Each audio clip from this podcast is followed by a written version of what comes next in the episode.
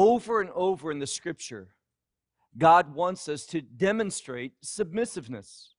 We know biblically there's a relationship between submissiveness and humility. And we need to recognize godly authority over our life.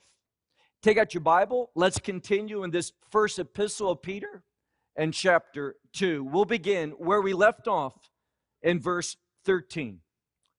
We see once again, based upon everything that Peter has laid out, set forth in this epistle, he tells us, in light of that, he uses the term therefore, you submit to every institution of man. Now, that's a pretty strong statement. So he captures our attention. He tells us that we're supposed to be submissive. But you have to read the entire phrase because he goes on and just doesn't say, Therefore, you submit to every institution of men on account of the Lord, whether it be king as supreme or rulers, that through him they have been sent. Here's the key he modifies the statement. He tells us, as a general rule, we're called to be submissive.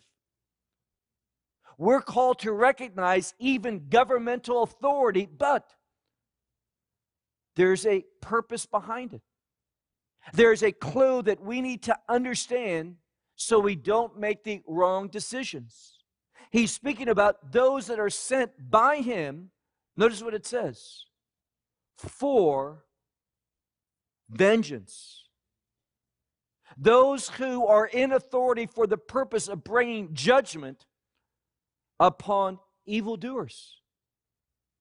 We're supposed to recognize governmental authority that is functioning in this capacity, that they bring judgment, vengeance upon those who are doing evil. But the government that God has placed in power does not only that, but also it says, keep reading, but it praises. It has praise for those who are doing good. Now, what happens when a government changes? It no longer punishes evildoers, but rewards them. And those who do good, meaning those who are submissive to God's standards, God's ways, they want to exert vengeance upon them. We are never called to submit to ungodly authority. So we need to read all of what God's saying, not just take the first half and end it there. Verse 15 Because thus is the will of God, and he says again, in regard to those who are doing good. And that doing of good is going to bring about, keep reading, a silencing upon the ignorance of foolish men. Now, it's that same word that we came across last night, although most English Bibles translated ignorance, and that is maybe just unknowing. This is not what this word means. It is not speaking to those who are unaware, unknowing, but it literally means those who are against knowledge, the knowledge of God the knowledge of God's revelation. They are hostile towards that knowledge. And what's interesting is that God tells us such people, He calls them foolish. Now, when we are behaving foolishly, that foolish behavior is an invitation to the enemy. When we are behaving wisely, meaning we're acknowledging, what does the scripture say? The beginning of wisdom is what? The fear of the Lord. When I demonstrate God's priority in my life, I'm behaving not foolishly, but wisely. And therefore, I have access. It becomes available God's provision so that I can be an overcomer. But when I reject deny the knowledge of God, I am going to be behaving foolishly. And we see what the outcome is. It is going to be one who fails God. Failing God brings, it produces shame. There's no manifestation of God's glory, His presence. God's will, His purposes are not done. There's nothing praiseworthy. We saw earlier. God is about authority that leads to Him being praised. Now, this is all important because He wants to come to another point. And He's talked about being submissive according to His plans, His purposes. And then we come and we mentioned this last night. Look at verse 16. He says, As your Bibles may say, free ones. It's literally the word for those who have experienced liberty. And I mentioned last night that this concept, liberty, is, is really a concept that many people are confused about. Because the liberty that God gives is a freedom to serve Him. We see the paradigm in the Exodus from Egypt through Passover. God brought the people out, He gave them liberty from Pharaoh. He gave them freedom in order that they could meet Him at Mount Sinai. And there they received the expectations of God. That is His commandments. So we see that liberty is for us to receive God's instructions. We have the freedom to obey him rather than being in bondage to the enemy, being in bondage to Pharaoh. So, verse 16 says, As ones who have experienced liberty, but he warns us, not having this liberty as a pretext, meaning an excuse. Literally, this word reveals a covering up a concealing, a hiding. He warns us basically, what it's saying is this don't use this liberty in order to have an excuse for doing, notice what it says, for doing that which is evil, that which is apart from God's will. We've never experienced liberty to disobey God. God gives us liberty so that we can do His will. And furthermore, he says, verse, verse 17, he speaks about at the end of verse 16 this liberty for the purpose of being, once more, servants of God. Now, being a servant of God demands that we acknowledge God's creation. And therefore, he says, give honor, you give honor to all. You love the brotherhood, meaning fellowship, loving others, and also fear God. Also honor the king. And the order here is very informative. He tells us what to do in a specific order that ultimately brings us into a position where we can honor the king. Now, this purpose of the king being mentioned last shows a testimony. It's, it brings to my mind the Apostle Paul. When God told Paul that he is going to bear witness before kings and ruler. Not just anyone has that opportunity. But if you are humble, if you walk in submissiveness, God is going to give you a mighty platform. The, the position to influence others, here he speaks about even being able to honor the king. Verse 18. What a change. Because here he speaks of servants. Now, let me simply say, biblically, that concept of being a servant or a slave is very, very different than the slavery of the world. Usually, we're talking about one who has a financial obligation that he cannot meet, and therefore, for a limited amount of time, he is required to work. And the vast majority, he does not work enough to pay off that debt. There's a degree of grace only up to six years, and then that seventh year, his, his Lord, his master, must provide for him. And it's the next year he goes free. So it's not like the, the abomination of slavery that we think of in the world. But nevertheless, he says, look at verse 18. The servants, another emphasis on submissiveness. Being submissive with all fear to the Lord's, those who rule over you, not just to the good ones that are gentle and reasonable. That's not hard to do. To be submissive to some who is good, gentle, reasonable, anyone can do that. But he says also to the ones, and he uses the Greek term, think we all know about scoliosis, right? That's that that disease in the back that causes the back to be crooked, not straight. That's the word he uses here.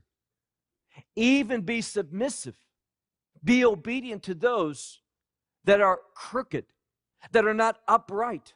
Why? Well, we're going to learn something that may not please us.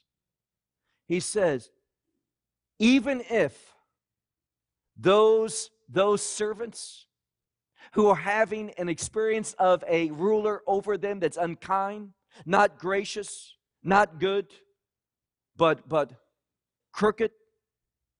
Verse 19 says, For this is grace. What's grace? Grace is being put into a position to suffer. You say, How is that? Think of the cross. Biblically, there is a relationship between God's grace being poured out and Messiah, suffering on that cross. I'm supposed to be like him. I'm supposed to be conformed to his image, his behavior. So he tells us, verse 19, for this is grace. If through the conscience of God, meaning this, if God is speaking to your inner person and God is saying, you need to do this, what is this? It's suffering. He says, if through that inner conscience that God provides, one endures, endures grief and suffering unjustly. So when I'm in a position that I'm suffering unjustly, Faith does not say, Why God? Faith recognizes this is why God has given me His grace. So I can demonstrate my covenantal relationship with Him by suffering. There is a relationship between receiving grace and your future suffering. There is a call upon every believer to suffer. We don't hear that enough.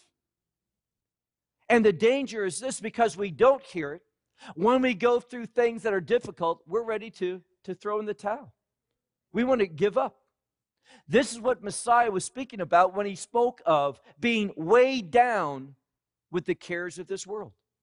He speaks about in the last days the love of many, not a few, but the love of many growing cold. Why? Because when they so called received that message, that good news, they simply thought, good things are coming my way. Prosperity, I'm always going to be healthy. God's going to solve all of my problems. He is going to be there to help me achieve my goals, my dreams. And when things in this world change, and they are changing, and when people begin to suffer because of that name, many people, they've never signed up. Their acceptance of the gospel was not a biblically sound gospel. It's what John tells us in First John that there's going to be many who go out from us. And the fact that they go out and depart from us shows that they were never of us, not believers. And therefore, he says here, look carefully, he says, the conscience of God, what he's placed within us, that inner voice of God, causes me to endure grief and suffering unjustly. He says, For what manner, look at the next verse, verse 20. For what benefit, literally the word is credit. Don't you want God to, to give you credit into your account? To be pleased with you? He says, What credit are you going to receive if while sinning you receive punishment and you endure this? That's, that's righteous. When you suffer for sin, that's proper. That's God's order. There's no merit, there's no credit for that. But here's what's important. Look at verse 20. But if doing good also you suffer and endure, what does he say? This is grace from God. Now, I'd highlight that. This is vital. What does he say? But if one suffers for doing good and endures this suffering, he remains in this suffering. This is the grace from God. Isn't that what your Bible says? This is the grace from God. I have a call to suffer. Every believer does. Now, where do we see that in the gospel? Where did Messiah tell us that? We all know the verse where he says, Pick up your cross and follow me. If people do not know that we are called to suffer, they haven't understood the gospel. They have not heard the message of Messiah. He says, They persecuted me, they're going to persecute you. If you don't expect persecution, you are calling him a liar. We are going to be hated, the scripture says, by all nations because of that name. This is going to happen in a unique way. When? In the last days.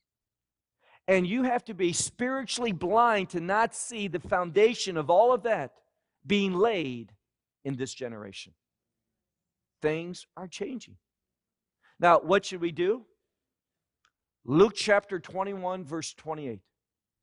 When you see all of these things, we haven't seen them all yet, but I believe things are getting ready for that. But he says, when you see all of these things, all the things that Messiah spoke of wars, rumors of war, pestilence, real pestilence, disease, earthquakes, famines, persecution. He says, when you see all of these things, lift up your heads. That's a Hebrew idiom. Lifting up your head. Remember, the psalm says that he is a lifter of the head. What does that mean? That is a term of acknowledging. When these things get difficult, when you're suffering for him, he is going to acknowledge you. He is going to say, That is my son, that is my daughter. He will supply what we need. We'll see that in a moment. But we're called to suffer. That's the credit that we want to earn because we love Him. Verse 21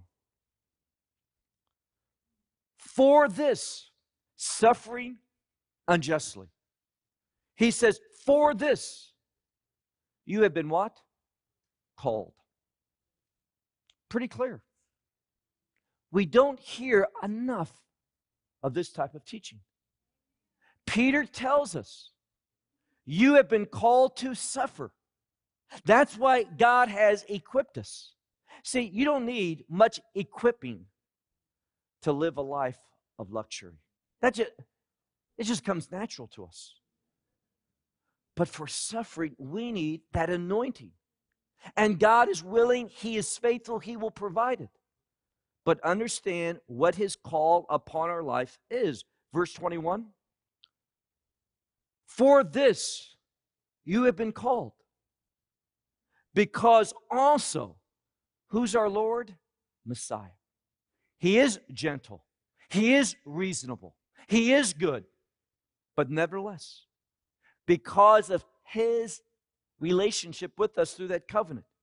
We're going to be like him. It says, because also Messiah, he suffered in behalf of us. To us, he has left an example. Now, pay attention to this example.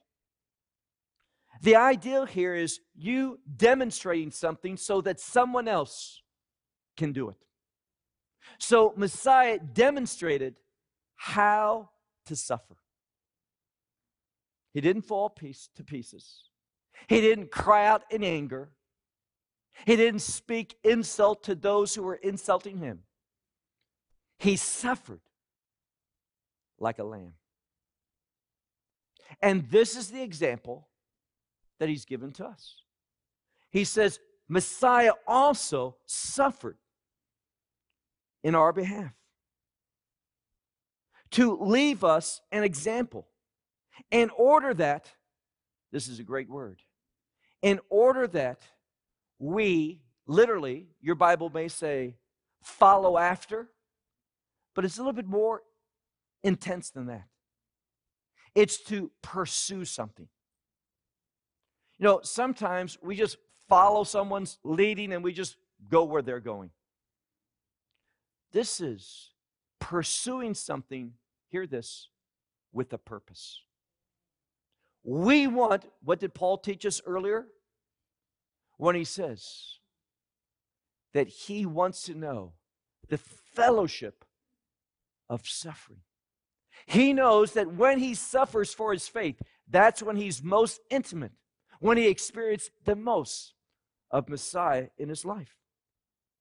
So he says, in order that we follow after, that we follow after his footsteps. Where did his footstep take him? The cross.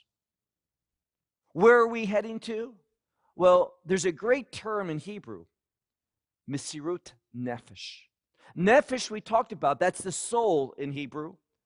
Mesirut Nefesh is pouring out giving over, surrendering your very essence. The greatest example of that is indeed the cross.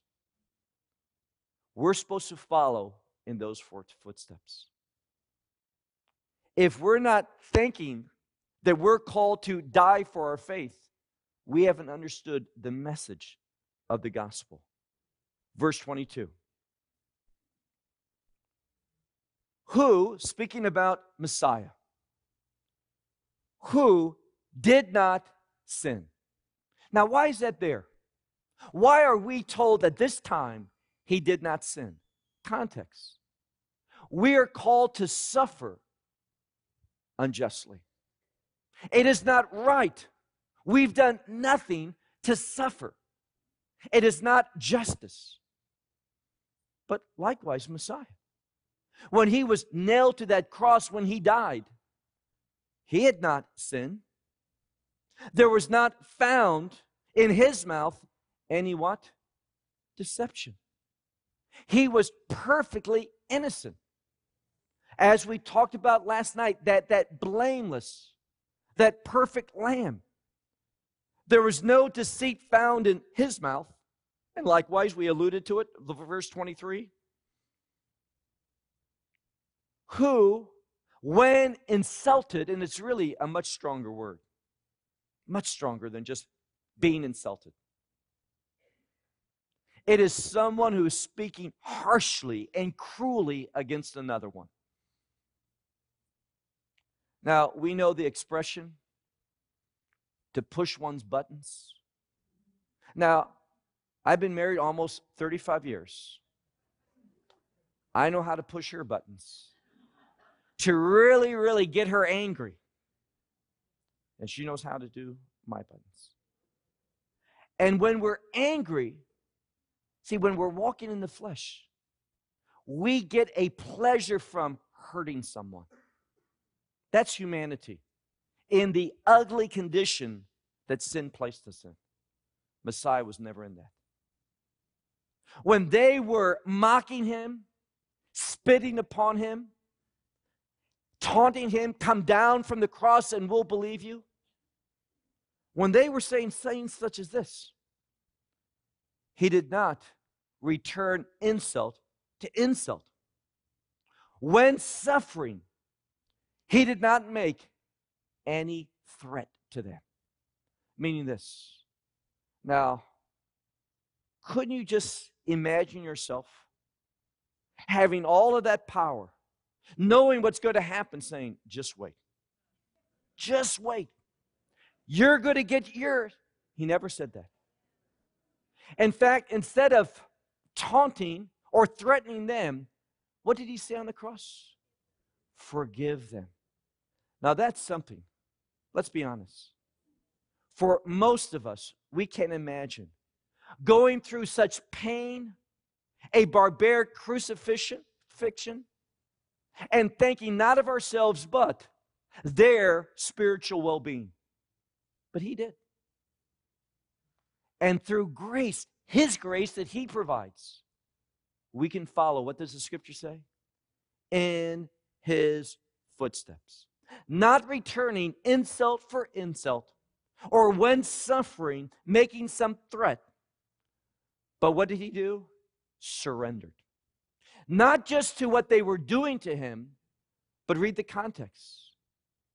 But delivering over to the one who judges righteously. Says, Not me. My Father will deal.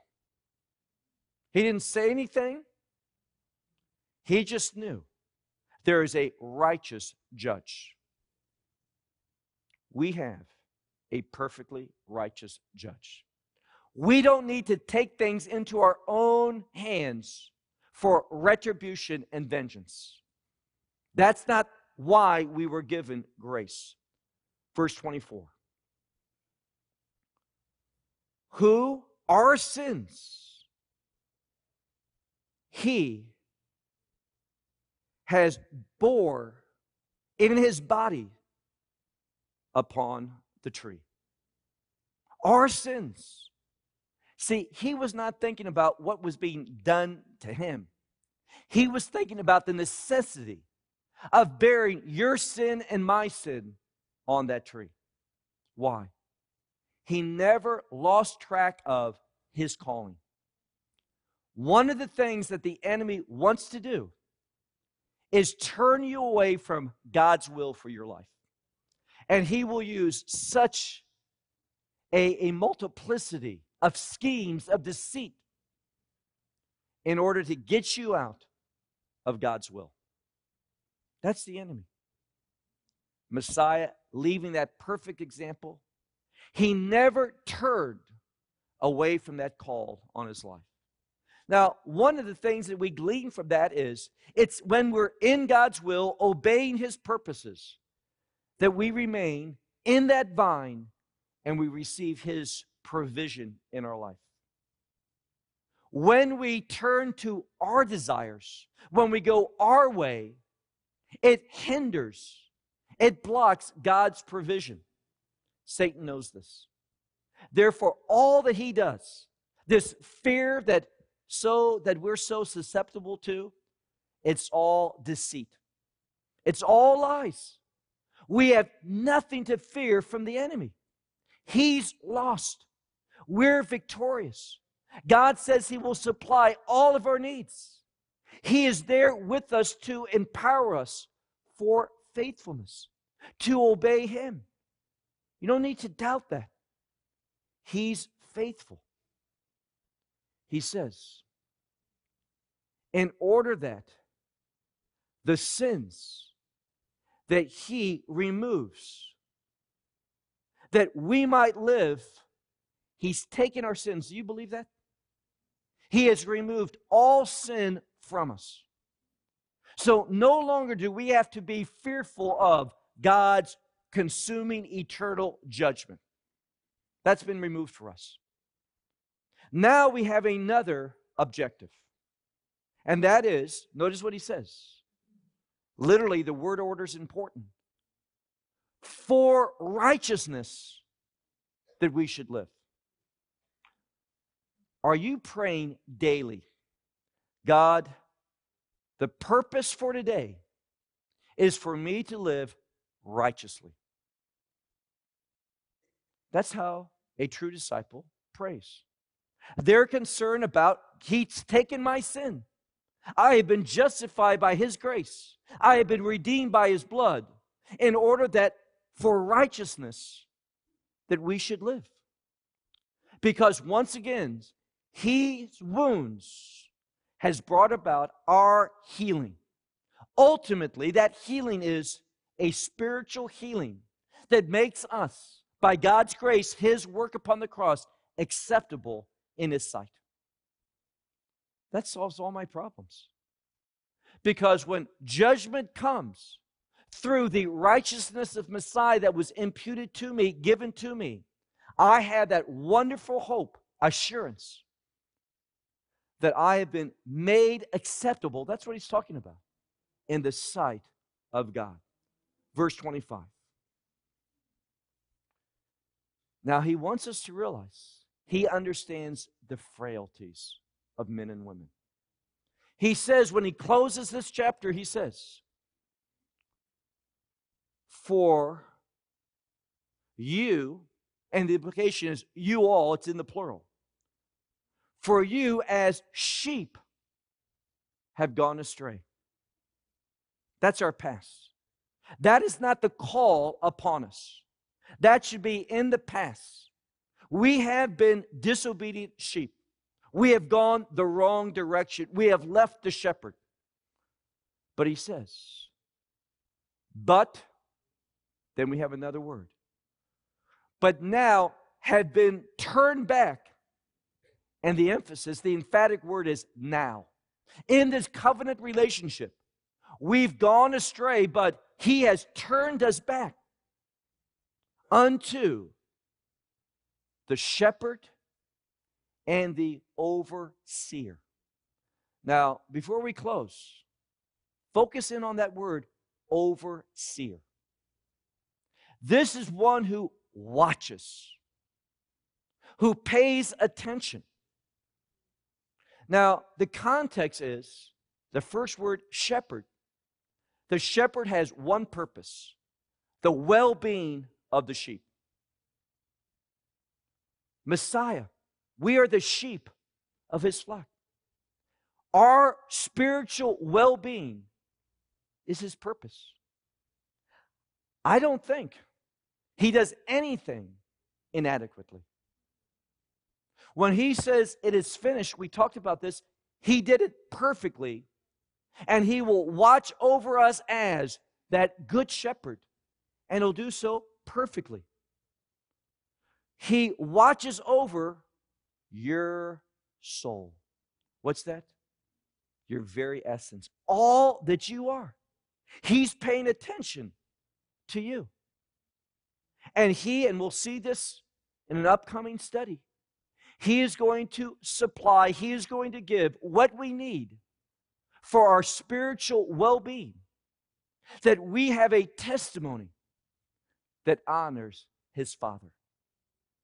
See, it's not just his love for us, he loves us perfectly. But remember John's gospel. One of the things I love about John's gospel is we see Messiah saying over and over, I'm submissive, I'm submissive, I'm submissive. You say, I don't remember that in John's gospel. When he says, I came to do the will of the one who sent me. That is submissiveness.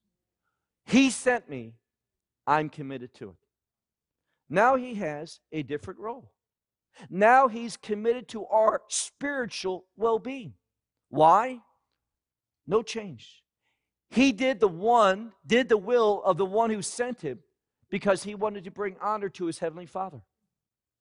And now he, in a different expression but for the same purpose, He wants to bring honor to his heavenly Father, and you are his vessels to do just that. He is totally committed to your spiritual well being. That you live in a way that is successful. What does that mean? That you stay in his will. When he says, I'll never leave you nor forsake you, we can be assured that he's watching perfectly. He is that good shepherd.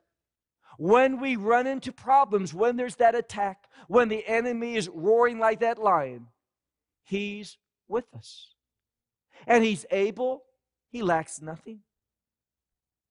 He's able to provide exactly what we need to overcome anything that the enemy puts us through.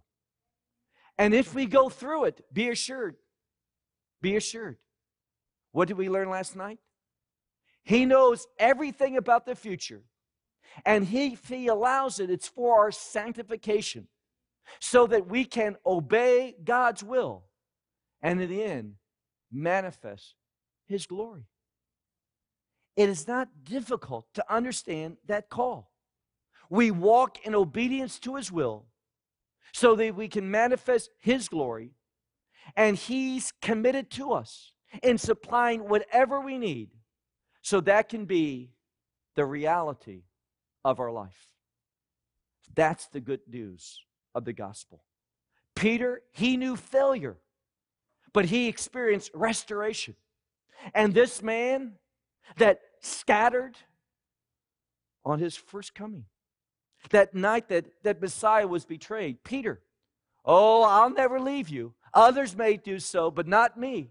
Even if I have to die, things got difficult, he's gone. But that same Peter, after Messiah's resurrection, that same Peter laid down his life for his Savior.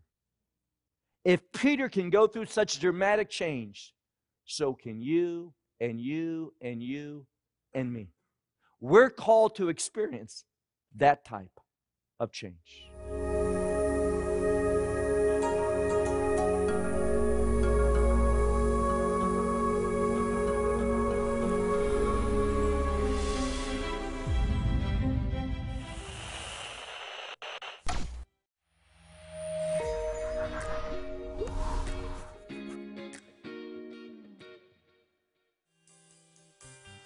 Help support God's people by purchasing items made by them, merchandise with a meaning, products with a purpose. HolyLandMarketplace.com.